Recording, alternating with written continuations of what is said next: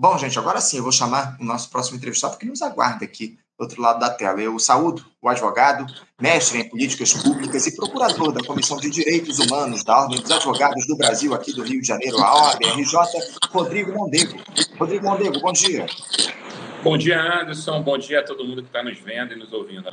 Rodrigo, obrigado por você ter aceitado o nosso convite para fazer esse diálogo importantíssimo com a gente no programa. Uma alegria te receber aqui no Faixa Livre, Rodrigo, porque eh, não é de hoje, o, Rodrigo, que eh, eu, a gente queria falar sobre as questões relativas aqui ao Rio de Janeiro, né? Não é de hoje que o governador Cláudio Castro ele toma iniciativas aí para lá de questionáveis, que põem em risco a vida da parcela mais pobre e preta da população aqui do nosso estado.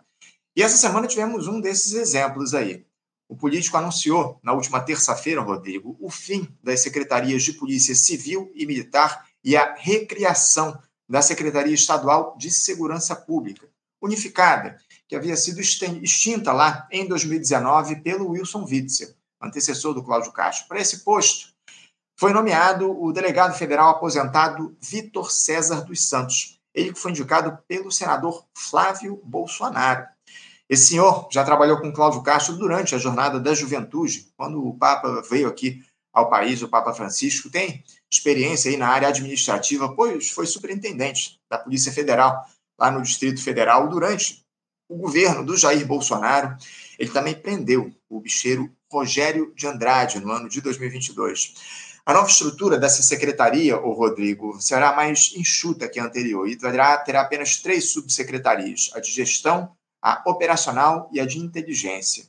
Rodrigo, eu não vou me estender muito mais, não. Eu queria logo saber o que é que vocês, que dialogam com o tema dos direitos humanos, pensam a respeito desse anúncio do governador Cláudio Castro da recriação da Secretaria de Segurança. Quem é que ganha com isso, Rodrigo? Então, Anderson, é... a demanda né, pela recriação da Secretaria de Segurança Pública no Estado do Rio de Janeiro é algo que já está sendo pedido pelos movimentos de direitos humanos, movimentos que defendem uma uma segurança pública mais eficaz, lógica, pautada na ciência e que garanta o direito humano de todos à segurança. Então, a, o pedido por uma Secretaria de Segurança Pública é algo que já estava sendo pedido pelos movimentos sociais há muito tempo.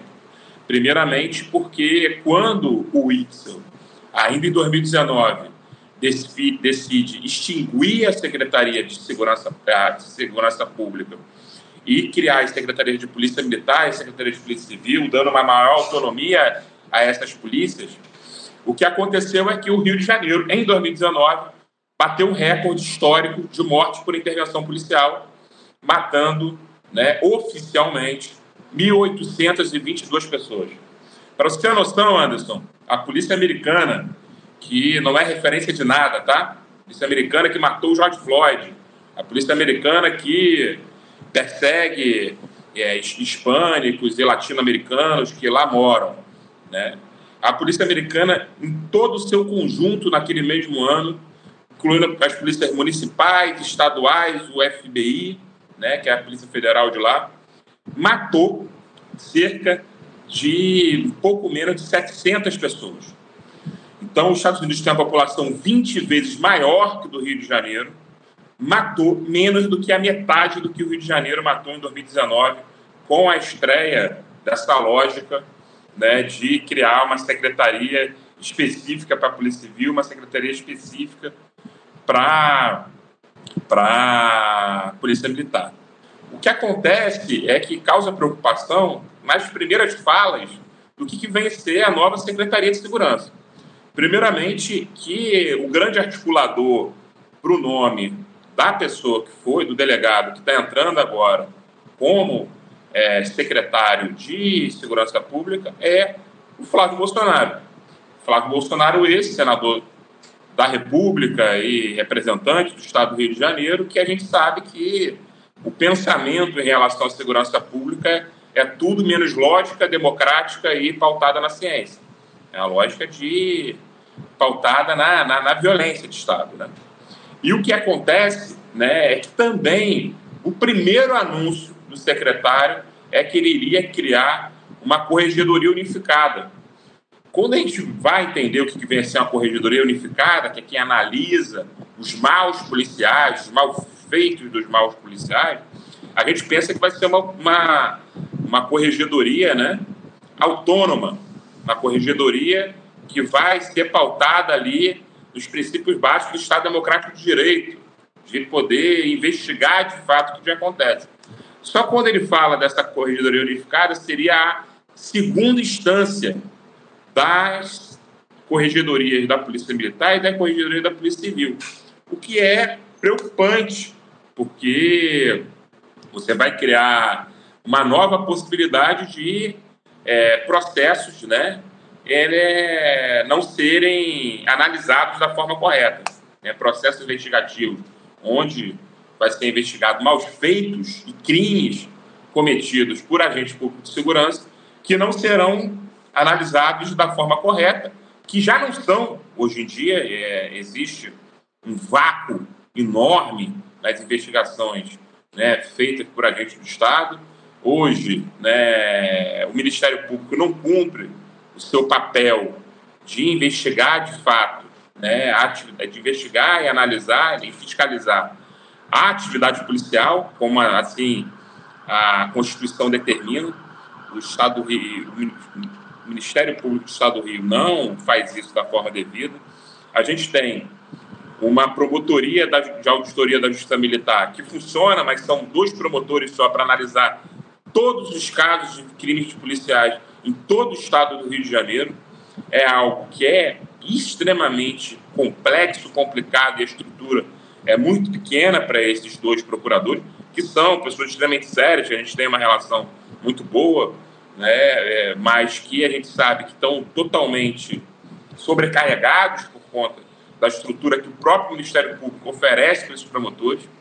E é isso, a gente está. Temos que ver como vai ser desenvolvida essa nova Secretaria de Segurança Pública, que era uma demanda, né, quem que pensa numa uma segurança pública diferente da barbárie que a gente vê todo dia, mas que que foi colocado até agora são situações preocupantes. É isso, muitas preocupações em torno da recriação da secretaria, especialmente como você muito bem colocou, Rodrigo, pela figura que foi nomeada aí para liderar essa, essa nova Secretaria de Segurança Pública aqui do Estado. Você uh, acha que essa secretaria por si só, o, Rodrigo, é capaz de dar conta da crise que há na segurança pública que o Estado vem enfrentando ao longo dos últimos tempos. Qual é a intenção de fato do Cláudio Castro em recriar essa pasta nesse momento está colocado de dificuldades, onde o próprio governo federal tem atuado aí juntamente com o Estado do Rio de Janeiro no sentido de tentar garantir segurança às pessoas. A Força Nacional tem atuado aqui no nosso estado, houve essa parceria entre os entes federados, enfim. É, qual é, qual é a, é, você acha que a secretaria, por si só, é capaz de dar conta desse problema, dessa crise que há na segurança pública, Rodrigo? Então, é, a crise que há na segurança pública é um projeto, não é uma crise. Né? É um projeto que está sendo estabelecido aí. Né? Foi um projeto nos últimos anos é, não se enfrentar às milícias no estado do Rio de Janeiro. Foi um projeto.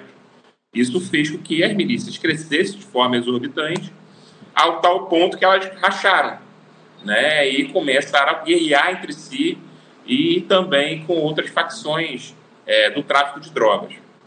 É, é um projeto matar de forma a, a, exacerbada, né? Como o ano de 2021 e depois de 2022 como os anos onde mais se praticaram chacinas em intervenções policiais no estado do Rio de Janeiro na história. E não só na história do Rio, mas na história do Brasil. Aí, leia-se chacina, evento com três ou mais mortes. Então, o Rio de Janeiro bateu recorde histórico de chacinas em eventos e atividades policiais. Isso foi um projeto, isso foi uma determinação, isso foi um pensamento político. Existe toda uma questão com relação a uma maior autonomia das polícias e que isso seria negativo, e é negativo, uma maior autonomia das polícias. Tem que ter um controle político e social das instituições policiais. Mas foi dada essa autonomia aqui no Rio, mas também houve, de forma bem nítida, um projeto de se fa fazer da violência de Estado uma política de segurança pública. Chacina no Rio de Janeiro virou uma política de segurança pública.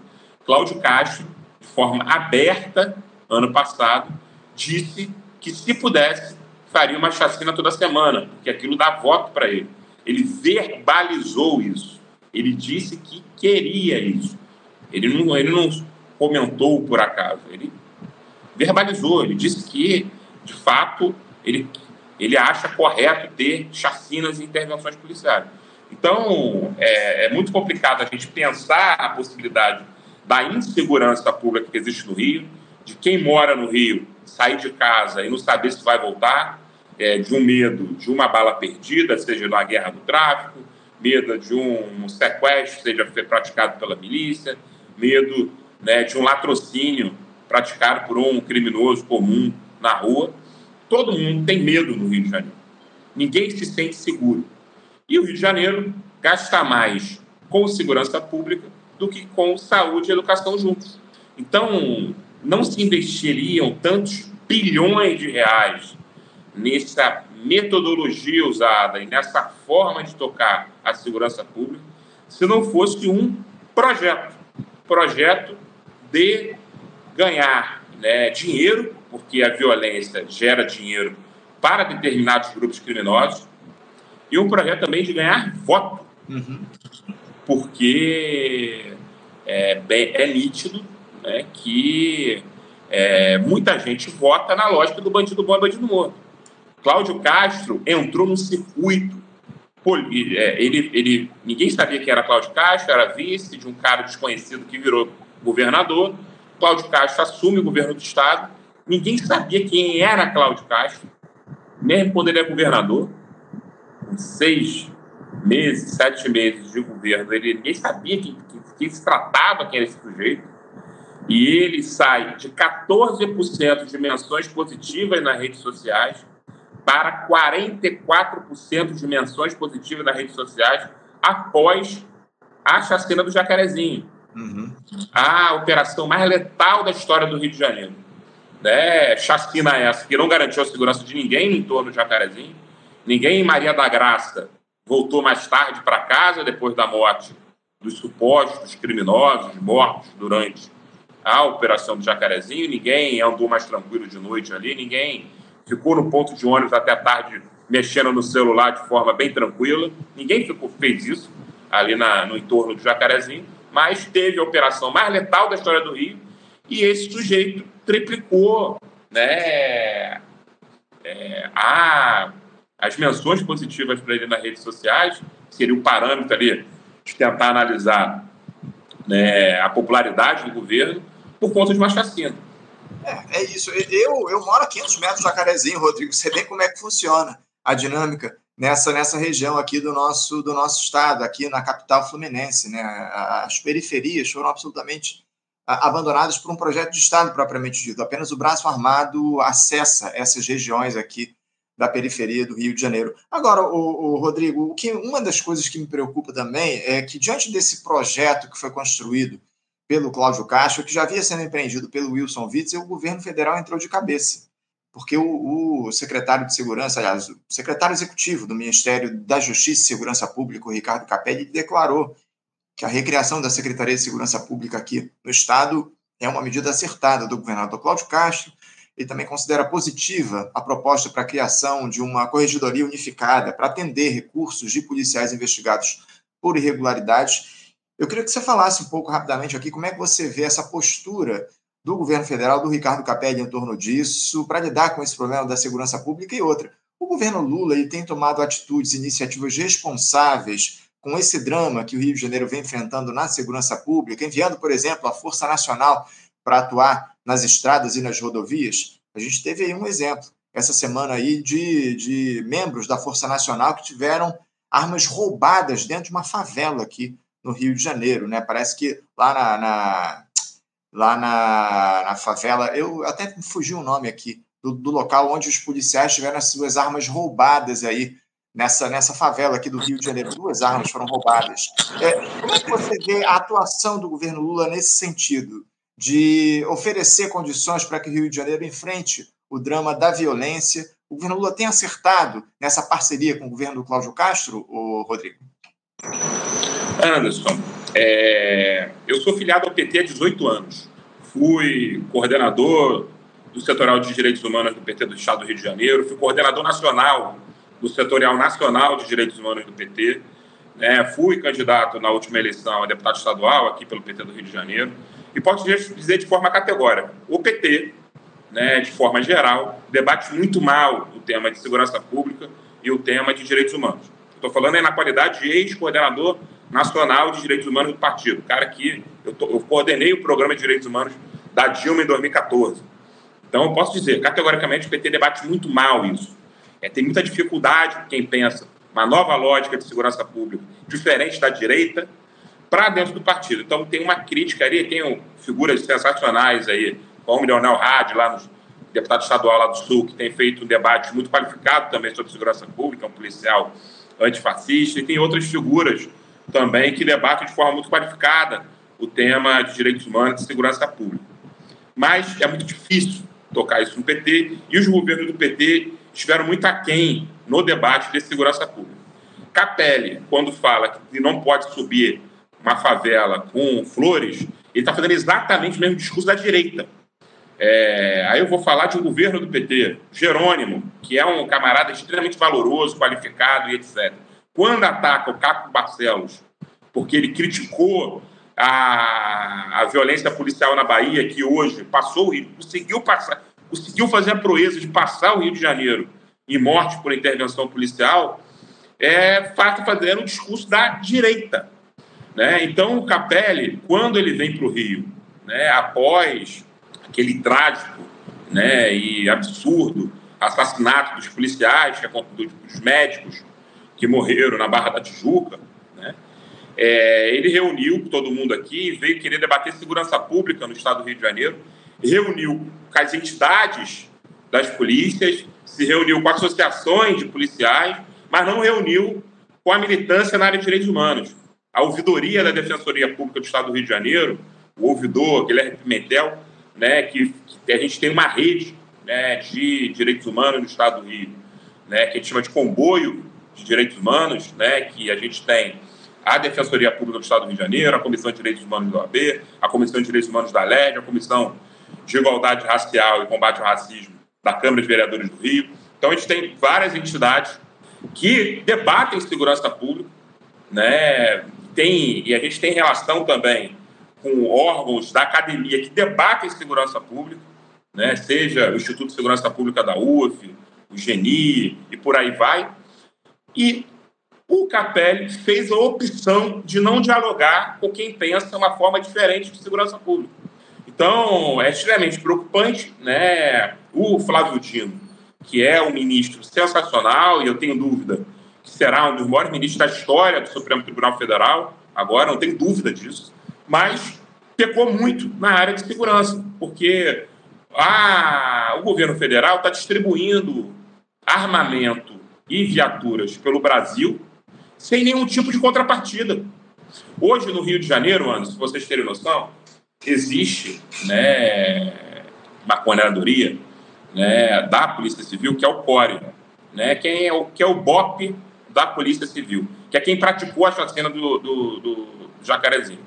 E o CORE, é, é, teoricamente, funcionaria para dar suporte em operações da Polícia Civil de de mais delicadas, né? de cumprimento de, de, de prisões, de mandado de prisões e por aí vai. Hoje, o CORE do Rio de Janeiro tem um dobro de efetivo do que toda a divisão de homicídios do estado do Rio de Janeiro.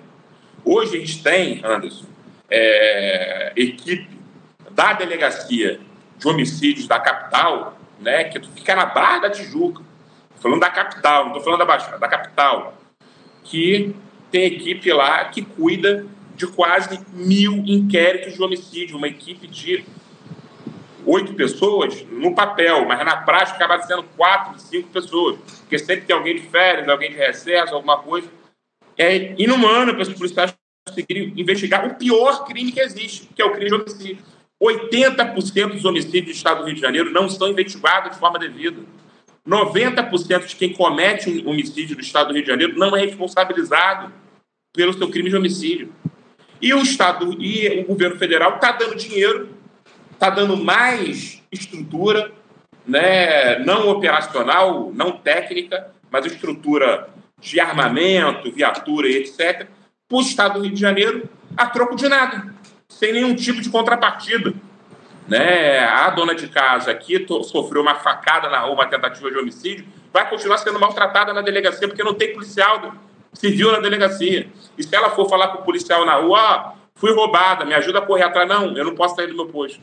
E o policial militar muito provavelmente não sairá do posto dele e a pessoa vai continuar o seu bem subtraído, mesmo sabendo onde está a pessoa que levou o seu bem subtraído. Estou falando de roubo, estou falando de crime simples. Mas os crimes complexos, a gente tem mães, pais, filhos que perderam entes queridos, que não tem nenhum tipo de, de, de resposta por parte do Estado. E o governo federal, ao invés de fazer o enfrentamento aos homicídios, que em grande parte é praticado por agentes do Estado, faz a opção de não fazer isso, faz a opção de continuar fomentando a mesma lógica da direita. Hoje, na pauta de segurança pública, muito pouco se diferencia da direita, infelizmente.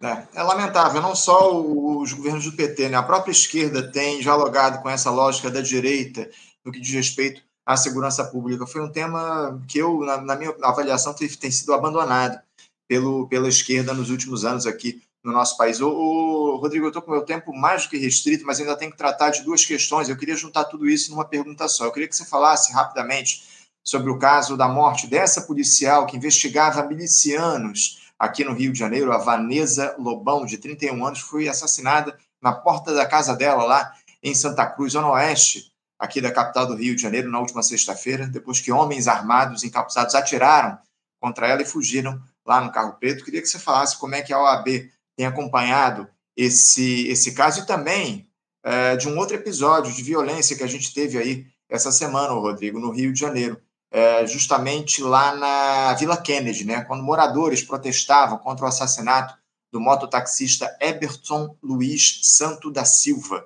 por um policial militar. Quando a paisana, em um carro preto, um outro PM disparou com uma arma de fogo contra esses manifestantes e assassinou mais um morador da comunidade. O homem identificado aí como Guilherme Carvalho, de 18 anos, morreu na hora. É, é um horror que é empreendido tanto pelas milícias como pelas polícias aqui no Rio de Janeiro. E as milícias, só lembrando, representam forças do Estado. Essa é que é a grande questão. Eu queria que você falasse um pouco sobre esses dois casos especificamente e como é que a OAB tem dialogado com isso, por favor, Rodrigo. Então, é, a gente da Comissão de Direitos Humanos da OAB, para atuar em casos específicos, a gente tem que ter solicitação da família. Né? E as famílias que solicitam apoio jurídico por parte da comissão e a partir daí a gente faz toda a nossa atuação. Ou seja, ou um movimento social específico que solicita o nosso apoio, por exemplo, uma associação de moradores, né, ou um coletivo de mídia local. Por exemplo, quando a gente atuou no caso da menina Agatha Félix, que foi morta é, em 2019 numa Kombi, quando estava voltando para casa junto à sua mãe, né, é, a gente atuou, no caso, desde o ML, porque é, o coletivo lá, a Voz das Comunidades, o Papo Reto, entrou em contato com a gente e a gente começou a atuar a partir daí, juntamente com a família. Né? Então, é, nesses dois casos específicos, seja da, da, da Cabo Vanessa, seja dos dois homens assassinados na Vila Kennedy, a gente não recebeu nenhum tipo de solicitação de apoio, então a gente não pode, na prática, fazer uma atuação mais direta. Mas o que eu posso dizer é que houve, né, no Rio de Janeiro, um fomento às milícias. Quando você só combate e entra em favela de território de tráfico de drogas durante anos, deixando a milícia correr solta, né, uma outra operação da DRACO, que é uma delegacia específica aqui do Rio de repressão ao crime organizado, uma outra operação da Draco especificamente, mas a própria polícia militar raramente fez operação, muito pouco operações policiais em território de milícia. Você fomentou as milícias, e as milícias viraram, viraram que é isso aí. Cresceram, tem um poder absurdo na nossa sociedade, né, já tinha um poder muito antes, desde a época de, do início da década de 2000, quando a gente tinha aquele perfil ali do miliciano muito próximo ao que é, a gente vê na Tropa de Elite 2, né? A gente vê ali o Liga da Justiça, Jerominho e tudo mais. Aliás, Jerominho é, ofereceu uma medalha a Pedro Ernesto em 2004, ao atual secretário de Segurança Pública do Estado do Rio de Janeiro. Isso não pode dizer nada, pode dizer alguma coisa, mas pode dizer também nada. Mas é só um comentário que a maior honraria do município do Estado do Rio de Janeiro foi ofertada por um dos maiores milicianos da história do Rio de Janeiro ao atual secretário de Segurança Pública. Então é isso. As milícias ficaram mais complexas, suas garras ficaram mais maiores. Hoje tem muitos civis na própria é, é, nos, nos altos comandos das milícias do Estado do Rio de Janeiro, não necessariamente são policiais, mas sempre com apoio de agentes do Estado, né? seja no suporte, seja, é, seja na, no fomento de armas e por aí vai. Né? É isso, o Estado do Rio fomentou milícia e a milícia praticaram aí, olha que o tráfico de drogas é fascínora muitas vezes, pratica muita violência no Estado inteiro, a gente tem um histórico de décadas de violência praticadas por, é, facções criminosas, do tráfico, etc. Mas foi a milícia que praticou os maiores atentados em massa da história do Rio de Janeiro no transporte público. Nunca se queimou tantos ônibus num só dia como a milícia fez agora, cerca de um mês e meio atrás. É isso, é isso. Rodrigo, a gente vai continuar acompanhando aqui essas discussões, esse tema da segurança pública, que é muito importante para a gente aqui no Faixa Livre. Eu agradeço demais a tua participação, a tua presença aqui com a gente no nosso programa, para fazer esse diálogo a respeito desse, de um tema fundamental no nosso país. Muito obrigado pela tua participação, Rodrigo. Já te desejando aí uma ótima, um ótimo fim de ano, boas festas para você aí. A gente certamente não deve voltar a conversar nesse ano. Obrigado aí pela tua força. Um abraço para você, Rodrigo. Valeu, Anderson. Muito obrigado pelo convite. Muito obrigado, Cacau, pelo convite também. Estou à disposição aí para novas conversas, novos diálogos aí. Forte Valeu, abraço. Bom dia para todos e todas e todos. Um abraço. Bom dia. Até a próxima. Conversamos aqui com Rodrigo Mondego. Rodrigo Mondego, que é advogado, ele é mestre em políticas públicas e procurador da Comissão de Direitos Humanos da Ordem dos Advogados do Brasil, aqui no Rio de Janeiro. A OABRJ falou um pouco sobre essa decisão do governador Cláudio Castro de recriar a Secretaria Estadual de Segurança Pública no Rio de Janeiro. Enfim, é por conta a, a, o questionamento principal não se deu nem pela recriação, mas pelo nome do indicado para comandar essa pasta, né, essa secretaria, né? O tal do Vitor César dos Santos, delegado federal aposentado, indicado pelo Flávio Bolsonaro. A gente sabe bem o que é que isso representa. Enfim, importante papo que a gente bateu aqui com o Rodrigo a respeito do tema da segurança pública no programa. Você, ouvinte do Faixa Livre, pode ajudar a mantê-lo no ar faça sua contribuição diretamente na conta do Banco Itaú. Agência 6157. Conta corrente 99360, dígito 8. Esta conta encontra-se em nome do Sindicato dos Professores do Município do Rio de Janeiro e Região, o Simpro Rio, uma das nossas entidades patrocinadoras, mas seus recursos são destinados exclusivamente para o financiamento do nosso programa.